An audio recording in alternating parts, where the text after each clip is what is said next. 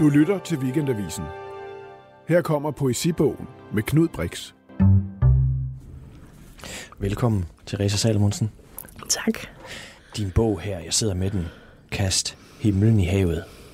Hvor meget af den digtsamling øh, er dit eget liv? Ja, det er sådan et ret typisk spørgsmål, ja. Som jeg synes er lidt uinteressant. Sådan, Hvorfor? Øh, fordi jeg synes ikke, det er så vigtigt for litteraturen, hvad der kommer fra ens eget liv. Men altså, man kan sige, at jeg ville ikke kunne have skrevet en bog, hvis jeg ikke havde levet det liv, jeg har levet og opvokset, som Nej. jeg har opvokset. Men den er ikke hundrede procent autofiktiv. Altså, Nej. der er også fiktion i den, og der er også sådan... Man kan sige, hvad man kalder overdrivelser, eller jeg har ligesom har ladt mig rive med af øh, nogle, nogle spor i ja. digtsamlinger og sådan noget. Og hvis du skulle forklare en lytter, der ikke har læst din bog, mm. hvad, den, altså, hvad der er i den bog, prøv, prøv at fortælle ja, om det. Ja, altså sådan temaerne, ja. eller sådan...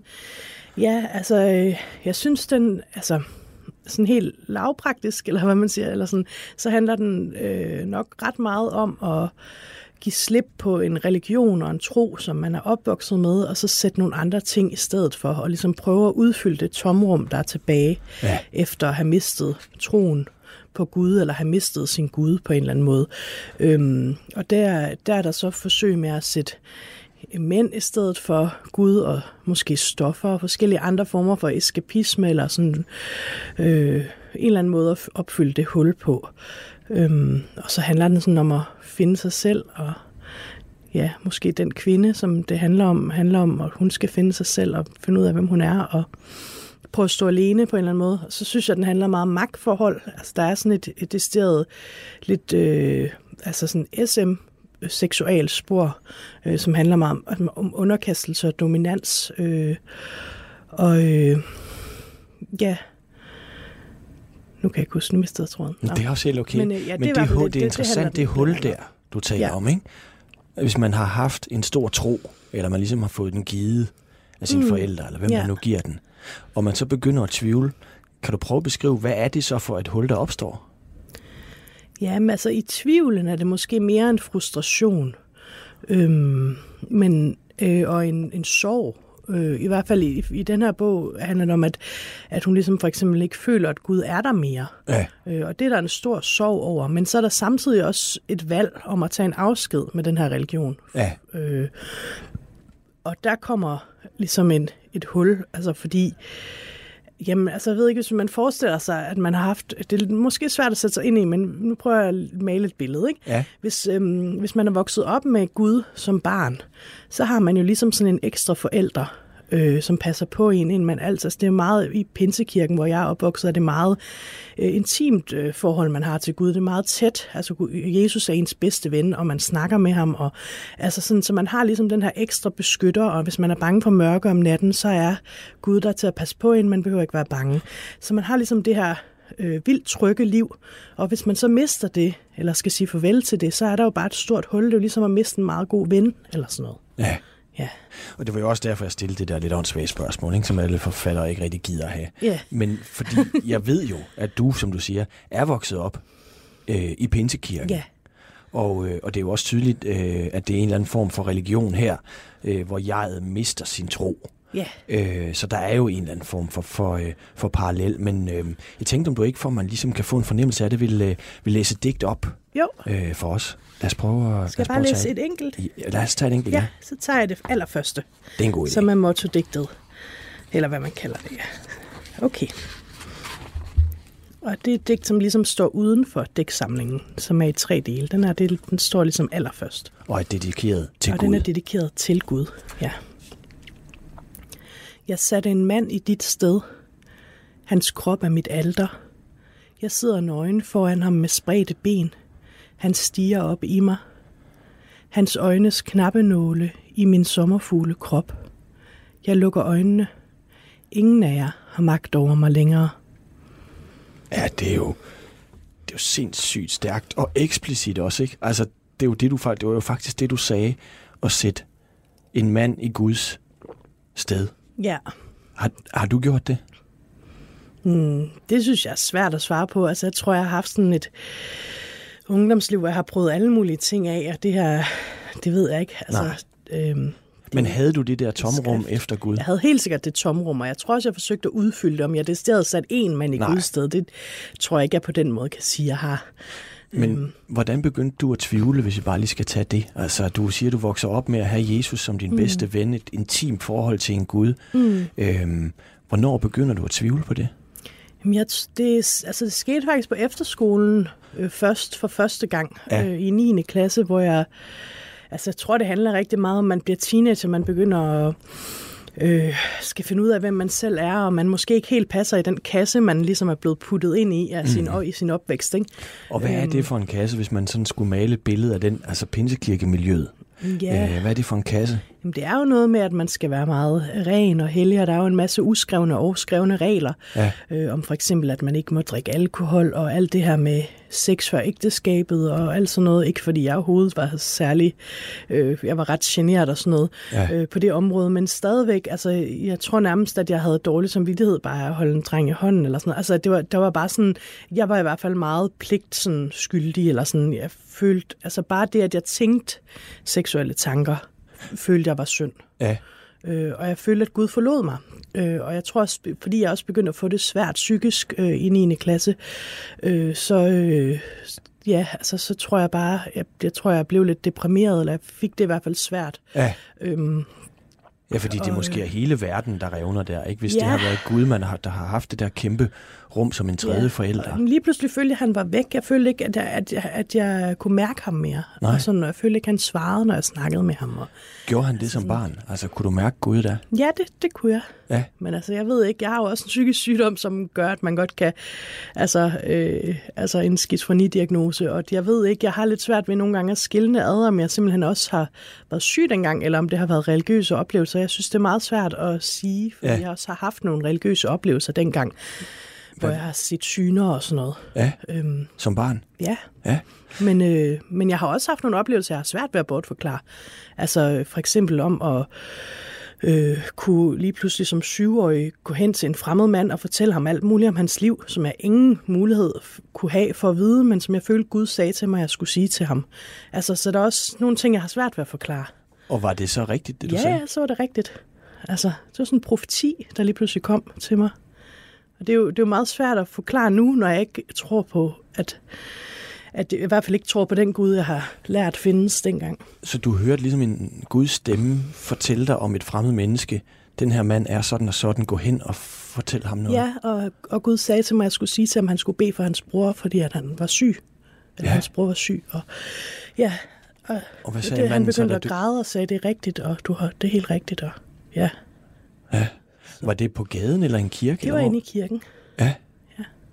Øhm, og, og de her, altså, det er jo meget, meget interessant, øh, fordi du nu, ligesom i retrospekt, ikke ved om, om det, og det, det, det, det er jo i virkeligheden, øh, øh, ja, jeg kom nærmest til, altså, det, det, det er jo, fordi der er jo sådan en eller anden form for skær over det, at man, det der med, at man ikke ved, hvad der er rigtigt og forkert, ikke?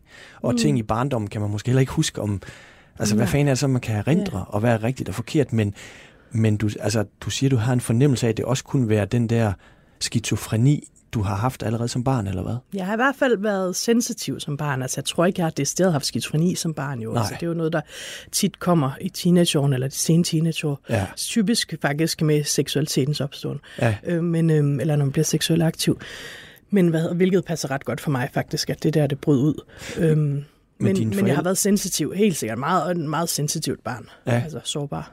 Ja. Og Og dine forældre, øh, var de ligesom øh, en stor del af den her Pinsekirken? Var det hele jeres miljø? Ja, ja, altså det, det var altså, jeg gik jo selvfølgelig også, jeg gik i normal folkeskole, så jeg havde jo også venner der. Øh, men altså, jeg gik i kirke og søndagsskole, og mor og far var en del af kirken, og mor lavede mad derinde, og far spillede klaver, og altså det var, det var meget en del af vores liv. Ja, ja. Og nu siger du det der med, at... Var der hver søndag her? Ja. ja. Nogle gange også andre dage på ugen, hvis der var andre arrangementer. Og dine forældre er der stadig? Ja. ja. Øhm, men jeg, jeg tænker også det her, når man for eksempel hører om øh, Jehovas vidner eller nogle af de andre, kan man sige sådan ret... Øh, øh, hvor det sådan er meget næsten sekterisk i miljøet. Mm. Hvordan er Pinsekirken i det her? Altså, må undskyld min uvidenhed. Men hvor ligger Pinsekirken i... Er det meget sådan, at hvis man er ude, så er man virkelig ude? Mm. Eller kan man godt forlade Pinsekirken, uden at ens forældre slår hånden af en? Altså, det kan man godt. Jeg vil sige, at det kommer, altså, det kommer meget ind på, hvem man er i Pinsekirken. Selve Pinsekirken slår ikke hånden af en. Altså, men jeg vil sige, at der er en del fordømmelse. Altså, ja. øh, men altså nej, øh, der er måske nogle forældre, der vil gøre det i Pinsekirken, men slet ikke alle, og mine forældre har overhovedet ikke været nærheden af at gøre det. Altså. Nej. Øhm, og der, der vokser du så op? Men derfor op. Synes jeg stadig, det er sekterisk, men altså det er så en anden ja. ting. Men hvor, altså, hvor oplevede du så det sekteriske? Jeg synes bare, øh, jamen altså for eksempel det der med, at man ligesom, altså hvis du kommer fra gaden, og du er alkoholiker eller udsat på en eller anden måde, så bliver du taget imod med åbne arme. Men hvis du ligesom øh, har kommet i Pinsekirken hele dit liv, og så går ud og drikker dig fuld, og bliver set af nogen inde i byen eller andet, så er der virkelig fordømmelse. Ja, altså voldsom okay. fordømmelse øh, og snak. Og jeg synes, ja, så ud over det, så er det jo også hele den måde, altså det er jo, Pinsekirken er jo sådan ret inspireret af amerikan, eller kommer fra U S A, ikke? Den jo. amerikanske, og hele det her meget åndelige med at stå og løfte hænderne og tale i tunger og helbredelse, alt det her, jeg synes, det, det er meget øh, sådan kultagtigt eller sådan ja. ja. Hvordan har de, hvad har de så sagt til, at du har skrevet den her digtsamling, som jo blev, fik masser af eksponering? Du fik, øh, hvad hedder det, Claus Rifbjergs debutantpris, og, og den fik jo virkelig meget eksponering. Hvad har kirken sagt til det? Har kirken du, ved ja, jeg ikke. Nej, det de ved ikke, jeg du har ikke hørt noget? Nej, eller, det har jeg ikke. Jeg du har ikke mødt fordømmelse? Ikke, eller? Jeg, jeg har jo ikke nogen kontakt med nej, kirken. Men det kunne godt være, at du havde hørt det via dine forældre? Nej, eller? Det har jeg ikke. Jeg ved ikke. Jeg tror ikke ligefrem, mine forældre reklamerer med den bog, der er nej, inde i kirken. Nej. Øhm, men, øh, men, hvad har de sagt men, til det? Jamen altså, de er stolte af mig. Øh, altså, det, det er primært det. Altså, min far, han er sådan meget, han siger, han har ikke sådan rigtig forstand på digte, og han har svært ved at forstå, hvad det er, jeg skriver, og han synes han, men han er stolt af, at det er gået godt, og jeg har udgivet. Og min mor, hun er mere sådan, hende har jeg haft nogle samtaler også om bogen. Ja. Fordi hun, hun synes, det har været rigtig hårdt at læse, og øh, hun også sådan har sagt, at de ikke er skuffet over mig, og sådan noget. Der er nogle ting, som der står i bogen, ikke? Øhm, øh, også hvor jeg har sagt, at, altså, at det tror jeg godt, jeg vidste et eller andet sted, men altså, øh, ja, vi har snakket sådan lidt frem og tilbage om bogen, og hun har i hvert fald synes, det har været hårdt at læse, men jeg har også ladt hende læse den, inden den udkom, og snakket med dem lidt ja. om det og sådan noget. Så. Ja. Øhm. Og det er jo så igen, så er man i det der spørgsmål om fiktion og autofiktion, ikke? Fordi ja. de jo måske kan genkende nogle ting. De kan ikke helt sikkert genkende nogle ting, helt sikkert. Ja. Øhm, men jeg tror også godt, de kan se, altså, at det hele ikke er, som virkeligheden er. Altså. Vil du ikke læse et digt mere, Therese Salomonsen?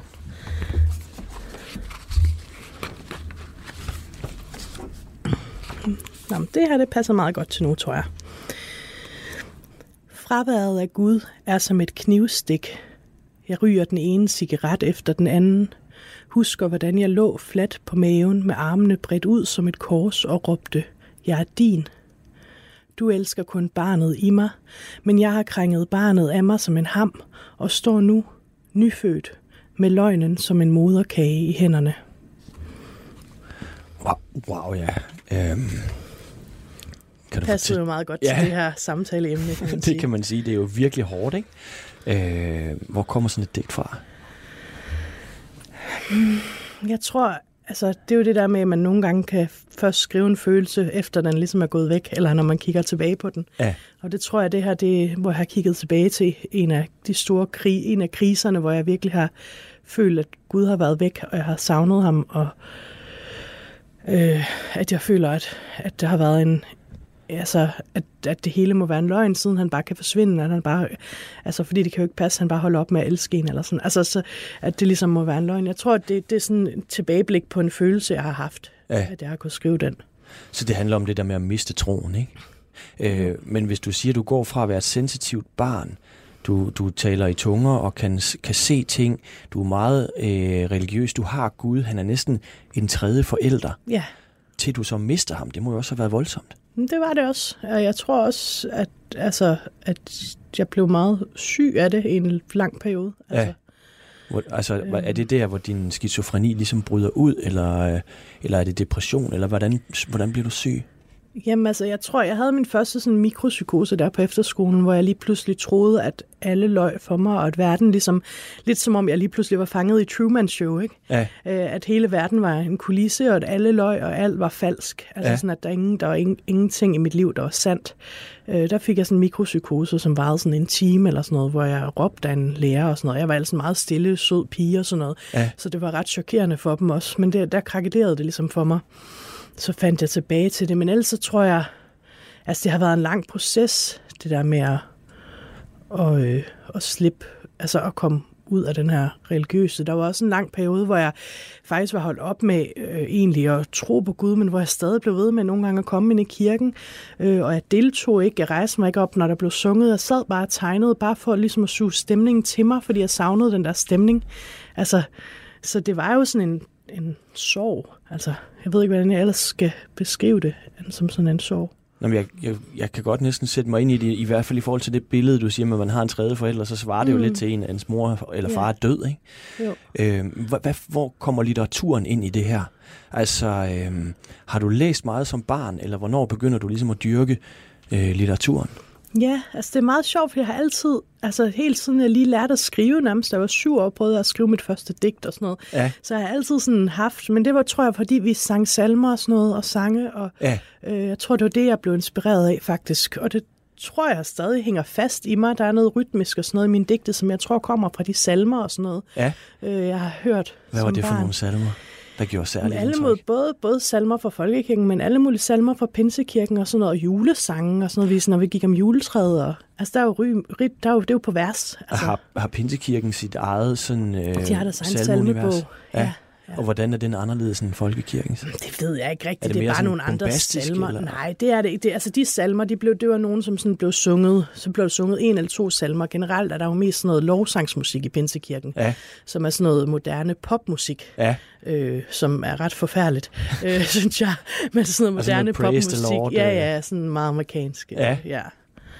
Så det altså, var ikke det, der fangede? Altså, hvor man nærmest tager kærlighedssangen, ligesom, og så sætter Gud ind i stedet for os, eller Jesus ind i stedet for os. Okay. Er det sådan, altså? man, man skifter det der you, I love yeah. you, så der I love Jesus. Yeah, yeah. Okay. Uh, så det var mere de klassiske salmer, der, jeg tror, der var det eller andet. Jeg tror, de har påvirket mig på en eller anden måde dengang. Jeg tror ikke, jeg har tænkt så meget over det, men det tror jeg, de har gjort. Altså. Og du vokser jo op, du bliver født i Aarhus, men vokser så op ude på landet på en, yeah. på en nedlagt uh, landejendom. Yeah. Øhm, øh, og det vil ikke, altså din mor var ergoterapeut, ikke? Ja. Og, og din far... Øh... Ja, han var så elektroniktekniker, da jeg var barn, ikke? Så det var ikke nødvendigvis for dem, du fik litteraturen, kan man sige? Nej, jeg ved ikke. Altså, jeg begyndte at... Altså, jeg læste jo... Altså, jeg læste ret tidligt sådan ret tunge bøger og sådan noget. Jeg tror, altså, jeg tror faktisk, det var en bibliotekar i en bogbus ude i Spørring, hvor jeg engang kom hen til hende og sagde sådan... Øhm, Jamen, nu har jeg prøvet at læse de her Lille hus på prærien, eller Laura-bøger, eller et eller andet, og jeg røvkeder mig. Ja. Jeg synes, de er vildt kedelige. Og så gav hun mig Dostojevskis Idioten. Jeg ved ikke, hvad hun tænkte på. Jeg var tolv år gammel. Ja. Men jeg gik bare hjem og læste hele den der bog. Og det var sådan, og jeg læste altså alle mulige øh, ret vilde bøger som ret ung. Ja. Øh, og jeg tror også, at der var et eller andet, der fascinerede mig ved, og, altså også for eksempel som femten-seksten år, har siddet og læst vildt svære filosofer, jeg nærmest ikke engang forstår i dag, så ja. Jeg har læst filosofi. Så det er sådan... Jeg tror, jeg var sådan ret fascineret af den verden, jeg ikke forstod, og jeg kunne godt tænke mig, eller jeg kunne godt lide at læse en masse ting, selvom jeg ikke umiddelbart forstod alt, hvad der stod, så blev jeg draget af, at det var et univers, som, altså det var et helt stort univers, jeg ikke, jeg, altså jeg havde bare lyst til at suge til mig, ligesom at prøve at forstå mere og mere af det univers. Ja. Og du skriver jo også hele vejen igennem, altså hvilken betydning får der, øh, for dig det her med at skrive? Er det terapeutisk, eller fylder det et tomrum, eller hvad, hvad er det sådan det der med at skrive giver dig? Hvad det giver mig? Ja. Oh, jeg synes, det er svært at svare på. Det, det, er bare, det har altid gjort det. Mm. Altså, øh, mm, altså måske der på efterskolen har jeg nok brugt den lille smule terapeutisk nogle gange, øh, for ligesom at komme ud med nogle ting, og jeg synes også stadig, jeg synes ikke, jeg skriver sådan for, for at det skal være terapeutisk, men det kan det godt nogle gange være alligevel, eller jeg kan blive glad af det. Ja. Fordi at jeg føler, at det at skabe noget kan være givende. Altså. Men jeg synes, det er svært at svare på, hvorfor jeg skriver, fordi det er det, jeg skal, tror jeg. Ja. Ja. Hvordan ved man det, at det er det, det man skal? Det har jeg bare vidst øh, øh, i meget lang tid. Har Gud nogensinde sagt til dig, at du skal skrive? Nej. Nej, det kunne godt det være, jeg, at du sådan som... Ja. Det, jeg tror, jeg fandt ud af det der i niende klasse, og faktisk, jeg tror niende og tiende klasse, at jeg undersøgte, om man kunne gøre et eller andet med det, hvor jeg fandt forfatterskolen, og allerede dengang tænkte jeg, at jeg gerne ville på forfatterskolen. Ja. Og så tænkte jeg, at jeg må nok hellere tage gymnasiet først, inden jeg søger ind og sådan noget. Så tog jeg gymnasiet, så tog jeg på Testrup Højskole for at blive bedre og kunne lave en ansøgning og sådan noget. Og kommer så på forfatterskolen. Ja, så kommer jeg så ind. Ja. Og hvordan var din tid derinde? Øhm, det var sådan meget øh, dobbelt. Det første år havde jeg det ikke særlig godt. Jeg flyttede til København, og jeg kendte ingen ud over min kæreste dengang. Øh, så jeg endte faktisk med at droppe ud efter et halvt år, øh, på grund af, at jeg havde så meget øh, social angst. Øh, men så fik jeg så lov at starte forfra, og så vil jeg sige, at det blev meget bedre, da jeg ligesom startede forfra. Det var også noget med, at de sociale dynamikker ikke var så gode, lige da jeg kom ind på ja. det, hold, det hold, jeg kom ind på. Ja. Øhm, så det var bedre, da jeg startede igen. Så var det, altså jeg har lært vildt meget. Altså man lærer vildt meget at blive sin egen kritiker og sådan, altså. Ja, så da du ligesom, kan man sige, genstartede, blev det godt øh, derinde.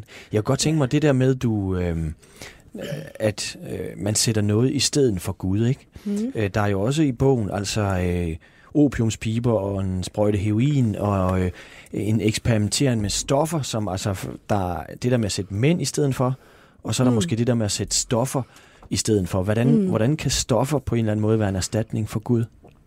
Mm, jamen, jeg tror, at det handler om en eller anden form for åndelig søgen. Altså det her tomrum, det, altså som, som er væk, ikke? Det, det, som det ligesom søger at blive fyldt op med, det er en eller anden form for åndelighed. Ja. Og det, det også, tror jeg, derfor, at den er så ekstrem, den seksualitet, som jeget der i bogen kaster sig ud i, fordi ja.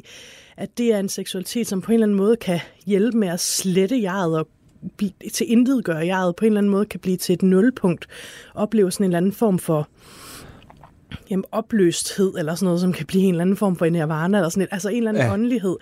Øhm, og jeg tror, det er det samme med de der stoffer, altså det er at søge en eller anden form for transcendens simpelthen, altså det er jo en slags eskapisme at slippe ud af virkeligheden, men for at opnå en højere bevidsthedstilstand, tror jeg, på ja. en eller anden måde. Altså, og opnå øh, ligesom guden, eller stadiet, ja, det guddommelige, præcis, via, det guddommelige, via en ekstase, eller... Ja. Okay. Og er det noget, du selv, altså var det noget, du selv eksperimenterede med? Jeg havde en kæreste, vi eksperimenterede lidt og sådan noget med nogle forskellige ting, hvor det var sådan, men det var meget kontrolleret. Ja. Han vidste ret meget om det. Altså, og hvad gav det dig? Altså ting. Virkede det på den måde at, at sætte noget i stedet for? Jamen jeg tror ikke helt, jeg har tænkt det der med at sætte i stedet for på den måde i mit eget liv. Det er ligesom det, sådan, det er blevet i digtsamlingen. Ja. Øhm, det er bare noget, jeg ligesom har gjort for at... Fordi jeg har haft brug for at skære lidt ud, tror jeg, efter ligesom at være opvokset i så stramme rammer. Ja. Øhm, Men, øh, men jeg synes da, at man godt kan... Altså, jeg har da oplevet nogle, nogle vilde ting, synes jeg. Altså, det ved jeg ikke lige, hvad jeg skal svare på. Altså, jeg, altså, jeg synes, altså stoffer er jo, det er jo et svært emne, for det kan også være så meget noget lort. Altså, så det ja, ja. kommer rigtig meget ind på, hvordan og hvorledes man gør det. Altså, mm. så. Men du har på en eller anden måde, virker det jo til, måske selv, selv oplevet den der, det der med, at jeget opløses... på den ene eller den anden måde, om det ja. så er via sex eller stoffer, eller ja. hvad, hvad fanden det nu ja. er. Ikke? Jeg har i hvert fald søgt det, og, og, ja, og måske også oplevet det nogle gange. Ja. Og hvordan har det påvirket din skrift, tror du? At du faktisk har oplevet det, altså den der søgen efter at opløse jeget? Hmm, jamen altså man kan sige, at temaerne er jo kommet ind i bogen i hvert ja, fald, ikke? men, øh, men ellers, og det ved jeg ikke, altså... Hmm. Det ved jeg ikke rigtigt. Altså, jeg tror på en eller anden måde, at det handler om, at jeg ikke er hundrede procent færdig med det religiøse. Altså, jeg er færdig med hele institutionen omkring kirken og, og religionen på den måde, men, men altså, jeg tror stadig på, at der er mere mellem himmel og jord, fordi det ville også være mærkeligt, ligesom det, jeg fortalte med den profeti der, da jeg var barn. Hvis jeg bare afskrev alt, hvad der var ligesom overnaturligt, ville det være ret svært for mig, for det ville være ligesom at klippe mig arm af eller sådan noget. Ja. Altså, fordi det så er en del du... af mit liv. Så selvom du er brudt ud af, kan man sige, det der med rammerne og institutionen omkring mm. Gud og Pinsekirken, så er der noget af det, som du ikke kan slippe. Det vil være ligesom ja, at skære en arm af dig. Ja, det føler jeg. Ja. Altså, og jeg har så meget, jeg tror ikke på den Gud, som mine forældre tror på, fordi jeg synes, det er en meget streng Gud. Altså, og det, det, det tror jeg ikke på. Øhm, men altså, måske der er noget andet. Jeg ved det ikke. Jeg har i hvert fald ikke lukket øh... døren for det. Nej. Kan du så også... Altså, når man så sidder og skriver, ikke? Så kan der jo nogle gange komme den der ekstase over at sidde og skrive, eller at noget, man, man bliver så opslugt af det, har du kunnet finde i selve skriveprocessen nogle gange noget, der kommer tæt på det der guddommelige? Eller? Ja, det synes jeg, det kan man godt. Ja? Det kan man godt opleve, synes jeg. Altså at blive opslugt i at skrive, men, men jeg synes også, det kan være enormt hårdt at skrive. Altså der er nogle af de her digte, der har været virkelig svære at skrive. Øhm, Hvordan svære? Jamen altså, jeg kan specielt huske et af digtene, som ligesom handler om ja, først barndommen, så handler det om teenageårene, hvor søskendene har sex på værelset, og far ligesom kigger gennem huset og ser dem have sex og sådan noget. Jeg kan huske, da jeg skrev den scene, der kastede jeg op. Altså, det har været meget voldsomt nogle gange at skulle gå gennem, altså sådan psykologisk at skulle gå gennem nogle af de erfaringer, man har gjort sig, altså at skulle skrive det. Men det er jo også en form for, altså det kan der også være noget åndeligt i, at man går gennem noget, noget svært, ikke? Altså, ja. Synes jeg. Og, og komme ud på men alligevel opsøger, altså det lyder jo ikke rart, vel? Altså at kaste op over og skrive et digt, men alligevel opsøger men det, du det? Eller? Ja, det gør jeg, og det, jeg tror også, at det er godt, fordi det er, en, det er jo ligesom, hvis man går i terapi, kan det jo også være rigtig ubehageligt, altså. Ja. Og så kan man få det godt bagefter, men jeg tror også for mig, at det, det, er, jo, altså, det er jo lidt ligesom de der S M-digte, ikke? Hvor hun også jeg, øh, fornedrer sig og, og går gennem en masse øh, ting, for ligesom at kunne komme ud på den anden side. En eller anden forvandling eller sådan noget. Tror du, det er sådan, at igennem fornedrelsen kan man ligesom komme ud på den anden side? Mm, måske gennem afmagt og mægtig, altså, og mægtighed. Ja. Jeg tror, der er en styrke gemt i ligesom at give slip, altså i afmagten. Er der en af digtene med, med seksualitet, du vil læse op for os? Eller jeg ved, du har nogle, det kan jeg nogle godt flere prøve. Med. Jeg skal ja. lige se, hvad det skal være for net. Ja. Det har jeg ikke lige tænkt over. Nej, det er, også, det er selvfølgelig også lidt urimeligt lige at smide hovedet på det. Det, det passer, okay. bare lige godt, øh, ja. passer bare lige godt her. Det er helt okay. Øhm, altså et, et med det der øh, underkastelsespor, tænker du? Ja, det var det, jeg tænkte. Ja. Øhm. Jeg synes slet ikke, jeg kan finde nogen. Nej, det er også okay. jeg ved, jeg, jo, der var det. Nej, det var ikke den, jeg tænkte. Nu kommer jeg i tanke om en, jeg godt vil læse. Ja. Øh, skal jeg bare lige finde den. Nå, der. Okay. Ja, så jeg læser den her. Bare din hånd var lukket om min hals. I stedet placerer du en marmorkugle i min mund. Ser jeg andre mænd end dig? Jeg ryster på hovedet. Savlet løber ned af min hage. Du tør det ikke væk. Det er meningen, jeg skal ydmyges. Det er meningen, ydmygelsen skal gøre ondt. Ja. Men altså omkring det der, øh, altså hvis du vil, kan jeg læse en anden også. Det må du gerne. Øh, fordi den handler lidt også om det der med at, altså udfrielsen i den her afmagt. Ja. Jeg tænkte, at det måske gav mere mening. Helt sikkert. Misforstå mig ikke. Jeg elsker dine hænder. Den måde, du gør bondage til kunst. Min krop bliver en installation. Misforstå mig ikke. Jeg elsker dit hoved, at dine tanker kredser om min tilfredsstillelse, mens du fastholder, at det handler om din tilfredsstillelse. Vi kender begge spillets regler. Misforstå mig ikke. Jeg vil gerne være uden sanser og fikseret, ubevægelig. Ikke at jeg vil afskære dig fra min verden, men du er mit vigtigste redskab til at slippe ud af den. Ja. Hvad der sker, når man ligesom slipper den der kontrol og lader en eller anden have kontrollen over, over dig?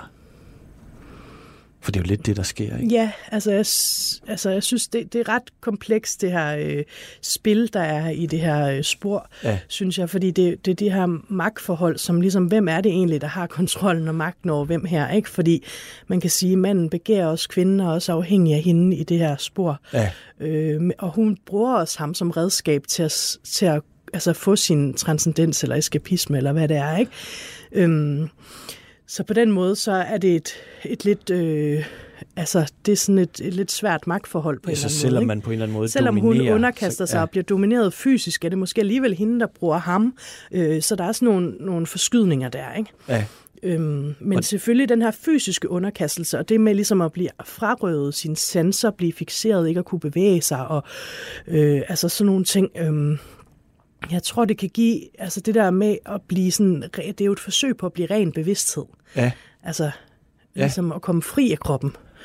Øhm, Men på en eller anden måde. Når du nu har skrevet det her, ikke? Øh, har du været nervøs over, hvordan det ville fremstå, hvad folk ville tænke, hvad, altså fordi det jo på en eller anden måde, folk, øh, ligesom jeg lidt dumsmart spurgte dig om til at starte med, ikke? Altså at folk, har du, har du haft en privat, kan man sige, frygt, for, hvordan, hvad folk ville tænke om det her. Om, om det var poesi, eller om, om det ligesom afslører dig som person eller et eller andet. Ikke sådan for alvor, fordi jeg har så meget, jeg føler, der er så meget afstand mellem mig og skriften, eller ja. altså sådan på en eller anden måde, at det er en bog, jeg har lavet, og det er ikke en til en i mit liv, eller sådan, så nej, nej jeg har ikke sådan været bange for på den måde, at... Men det er også mere, fordi du er, jo, du er jo ærlig både om, kan man sige, det der med at bryde med en religiøsitet, om yeah. at være psykisk sårbar som barn. Du har været indlagt som voksen, yeah. og er jo på den måde øhm, skrøbelig. Og, og der, yeah, yeah, det er også og derfor, den står sidre, den her bog, ikke? Yeah. Når jeg læser den. Jeg er jo sådan en, ja, der, den er jo fantastisk på mange måder, øh, synes jeg, fordi den ligesom står sidre i den, der, i den der sårbarhed mellem noget grimt og noget smukt, og noget, som man ikke mm. rigtig ved, hvad er. Det er som om, du ikke rigtig selv ved, hvad den her bog, den egentlig er. Øh, eller er det den... kan man måske godt, det ved jeg ikke. Altså, den, den er skrevet over ret mange år, ja. og det tror jeg også betyder noget.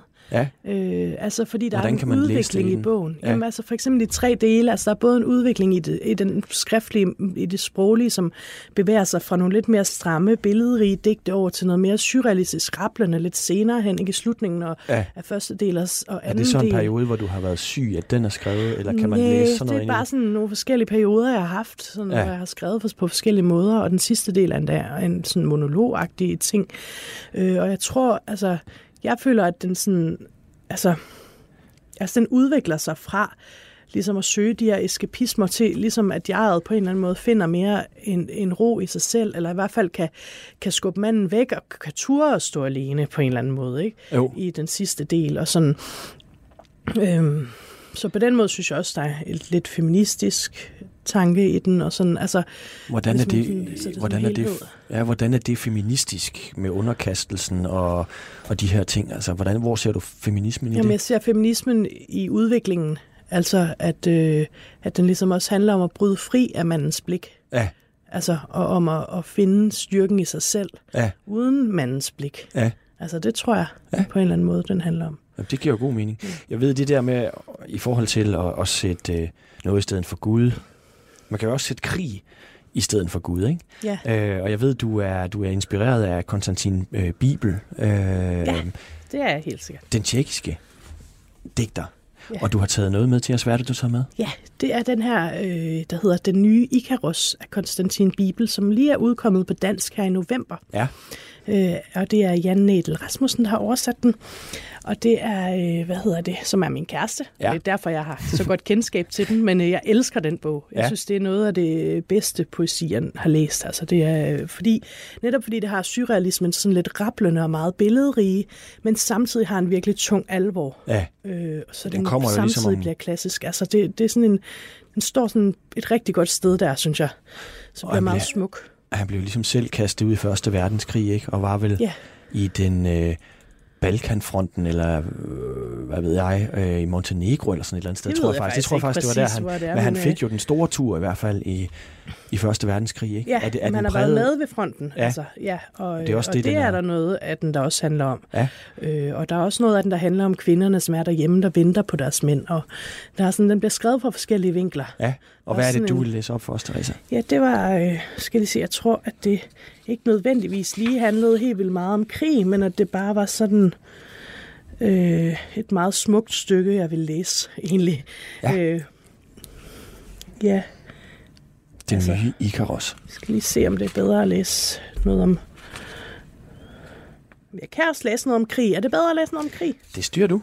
Jeg synes på en eller anden måde, krig passer godt. Ja, så men måske kan vi nå begge dele. Ja, måske kan vi nå. Nu læser det om krig først. Gennemblødt flygter du gennem jernskybrudet af bly, det frygteligste regi i verdenskrigen. Der, hvor de tungeste kanoner tuder, tuder, de uler fra Verdun. Hvor de levende ligger, hvor de døde står, hvor de døde franskmænd står, hvor de døde tyskere står. Soldaten blæser, men ingen af de døde lytter til hans alarm. Ikke én mand rører sig og træder frem af rækken for at fæstne bajonetten til angreb. Alle de døde stiger ud i tomheden, og alle tiger. Du eneste levende vidne til hele denne ufattelige tragedie. Hvorfor slog du ikke hellere dig selv ihjel? Hvorfor smed du ikke leret tilbage i ansigtet på Gud? Ligesom tjeneren, der ikke venter på svaret, men giver det selv, som andre gjorde. Som kun de tungeste kanoner kan ved Verdun. Ja, wow. Smid leret tilbage i hovedet på Gud. Det er Gud. Meget smukt. Det er fandme vildt. Han endte jo, så vidt jeg ved, også med selv at begå, begå selvmord. Ja, det tror jeg ikke. Jeg ja, mener også, han, han gjorde. Det handler den faktisk også lidt om her okay. til slutningen. Øh, ja. ja, den er fandme... Og hvad er det andet, øh, det andet digt fra ham, du vil, du vil læse? Skal vi have mere? Ja, det synes jeg. Okay. Det var fandme godt. Øh, yes, så skal jeg lige finde der. Det er lige, måske lige lidt længere end det andet. Er det okay? Det går. Okay. hmm. Natten kommer der i det fjerne lys og lange lyn på vandet, aftegner med guld skibene, der krydser hinandens linjer over det åbne hav. Nu kravler krabberne fra underverdenen op ad den grønne klippe, over det sorte spejl, helt til de højeste palmer. Og havet, den gale hamlet, ruller kokosnødder foran sig helt til et sted i det røde hav, hvor han derefter ørkesløst vandrer rundt ved Arabiens øde bredder. Jeg har, forlæng- Jeg har for længst oplevet alt dette. Hvert enkelt skridt, hvor langsomt det end er, bærer mig væk herfra. Hvor mange gange gik jeg i en håndevending hele Palæstina rundt. Selv disse vers traver med den samme rytme. Selv dette digt vil gå af en korsvej. Som om det skulle være min skæbne at gå i kokosnøddernes fodspor. Som om mit hoved, det er så fantastisk, hvor er det forfærdeligt, var denne hede tropefrugt, som ligger sig med et øde smil i de skønneste kvinders skød, hvor den derefter ørkesløst vandrer rundt ved Arabiens øde bredder. Ligesom når klippeørnen langsomt kredser med de askegrå fjer og udvisker efterårsaftenens tågede horisont med sine lange melankolske vinger, bøjer du dig helt alene, dybt ned over bladene, som kyssede du kineserindernes hænder, igen rørt til tårer over deres gule hud. Et sidste farvel til dig, min dødeligt syge pige, og du plukker ensiansblomster for at måle deres havdybde, og du kan ikke nå ned til bunden, ligesom dit blik ikke nåede til bunds i lille Okis øjne. I nærheden af det selv samme Japan vender du hjem fra din spaceretur. Stille og japansk konverserer du med slumrende fugle, alene som Frans af Assisi, i huset, hvor papegøjen Arara fra morgenstunden beklager sig, og med hovedet nedad dør Wow-Wow, din sorte abe fra Java, imens gynger den langsomt i lampen. Slukket, nu lyser ikke mere, min stakkels Wow-Wow. Ja. Kan du høre, det er også ret syret noget af det, ikke? Det er fandme syret. Ja. Ja, det forstår jeg faktisk ikke ret meget af. Nej, det er ret der er et farvel, der, der er meget smukt farvel, ikke? Ja, farvel, til aben. Ja. Ja. Øhm, hvad får du ud af det der? Jeg synes bare, der er så mange smukke billeder. Altså, ja. det, det er meget det. Altså, det for mig er det der, det er sådan surrealismen øh, på sit højdepunkt. Altså sådan øh, den måde, det væver sig ind og ud. De ja. her billeder af klippeørnen, som er en, altså der udvisker efter øh, aftenen med sine melankolske vinder, ligesom du bøjer dig ned. Altså den måde, de her billeder ruller ud i hinanden. Ja. Øh, men altså, hvad det lige handler om. Ja, det, altså, nej, det, det behøver vi jo heller ikke at analysere. Det kan man måske diskutere længe, men altså... Ja. Mm, og Icarus-figuren, øh, altså, jeg ved ikke, om det er klippeørnen, men, men det der med at brænde op, og øh, yeah. øh, jeg tænker, øh, Therese Salomonsen, det der med, at du øh, selv på en eller anden måde falder, har faldet i dit liv ind og ud af sygdom, hvordan på, mm. altså, øh, du har mistet din Gud, og så alligevel ikke, altså... Øh, kan du skrive i de perioder, hvor du har været syg, eller, eller hvordan har du... Hvordan Primært du... nej. Nej. Altså, altså der er sådan, for mig er der sådan en grænse. Altså, jeg kan godt have det lidt dårligt at skrive, men altså, hvis jeg ligesom crasher fuldstændig, så øh, altså, der er sådan en grænse. Hvis jeg får det for dårligt, så kan jeg ikke skrive. Nej. Altså, jeg har været indlagt og skrevet, men det har ikke rigtig været noget, jeg kunne bruge til noget, der som ikke været godt nok. Eller, altså, jeg, jeg har altid ligesom skulle ud over det, for jeg... Okay, kunne skrive så den der myte med, at hvis man er virkelig er ude over kanten, så kan der opstå et eller andet, som er... Det kan opstå bagefter, ja. altså ligesom på erfaringen, men, men jeg synes ikke, at jeg har kunnet skrive, når jeg har haft det rigtig dårligt. Nej, altså. Hvordan kan man så bruge det bagefter? Så kan man bruge den erfaring, man har haft, og den sindsoplevelse, man har haft, og sådan som man har haft, ikke? Så kan man ligesom kigge tilbage på de følelser, man har oplevet, og de ting, og så prøve at skrive om det. Altså, det er lidt ligesom, at det er svært at skrive, hvis du står midt i stormen. Altså, det er sådan, at det ligesom lige skal ligge sig, ja. før du kan skrive om det. Ja, det er egentlig et meget godt billede. Man kan ikke stå derinde med, med sin blyant, eller hvad man nu skriver mm. på. Men bagefter kan man se, hvad man har været igennem. Ja, ja. ja. Sådan og, har jeg det i hvert fald. Og nu fik du den her meget stærke debut, øh, som blev godt modtaget. Mm. Øh, hvad så nu? Ja, altså jeg har haft en ret lang periode nu, hvor jeg ikke øh, har skrevet, øh, hvilket jeg er rigtig træt af, fordi jeg virkelig savner det, men jeg har lidt svært ved det lige nu. Ja. Øh, ved ikke helt hvorfor. Måske fordi jeg har været stresset øh, fra studiet. Jeg har afsluttet en bachelor her i øh, for næsten et, næsten et år siden nu. Ja, øh, og det har taget noget tid at komme over. Ja. Ja. Øhm, men, Vil det sige, at du har en form for skriveblokering? Eller? Ja, det tror jeg godt, man kan sige. Ja. Ja. Men altså, jeg har en masse projekter, som jeg ligesom har arbejdet på tidligere, som jeg er i gang med, og som jeg gerne vil tage fat i igen, og jeg har en masse idéer og alt muligt. Men øh, jeg skal ligesom i gang med at det sted at få tastet i tastaturet, før, ja. før det bliver til noget. Er du bange for, at der ikke kommer mere? Nej, ikke for alvor. Det tror jeg, der gør. Altså, jeg har i hvert fald virkelig mange idéer og projekter, så det ville være mærkeligt. Det ville være virkelig trist, hvis jeg ikke fik lavet nogen af dem. Så. Jeg håber, der kommer mere. Det tror jeg, der gør. Tusind tak, fordi du, øh, du kom og fortalte os øh, om din bog her, Therese Salomonsen, og du kom i Poesibogen. Jeg håber virkelig, der kommer mere fra dig. Tak skal du have. Podcasten er sponsoreret af Maxus, som netop er lanceret i Danmark med hundrede procent elektriske biler med moderne teknologi og højt udstyrsniveau. Find din forhandler på maxus bindestreg danmark punktum d k.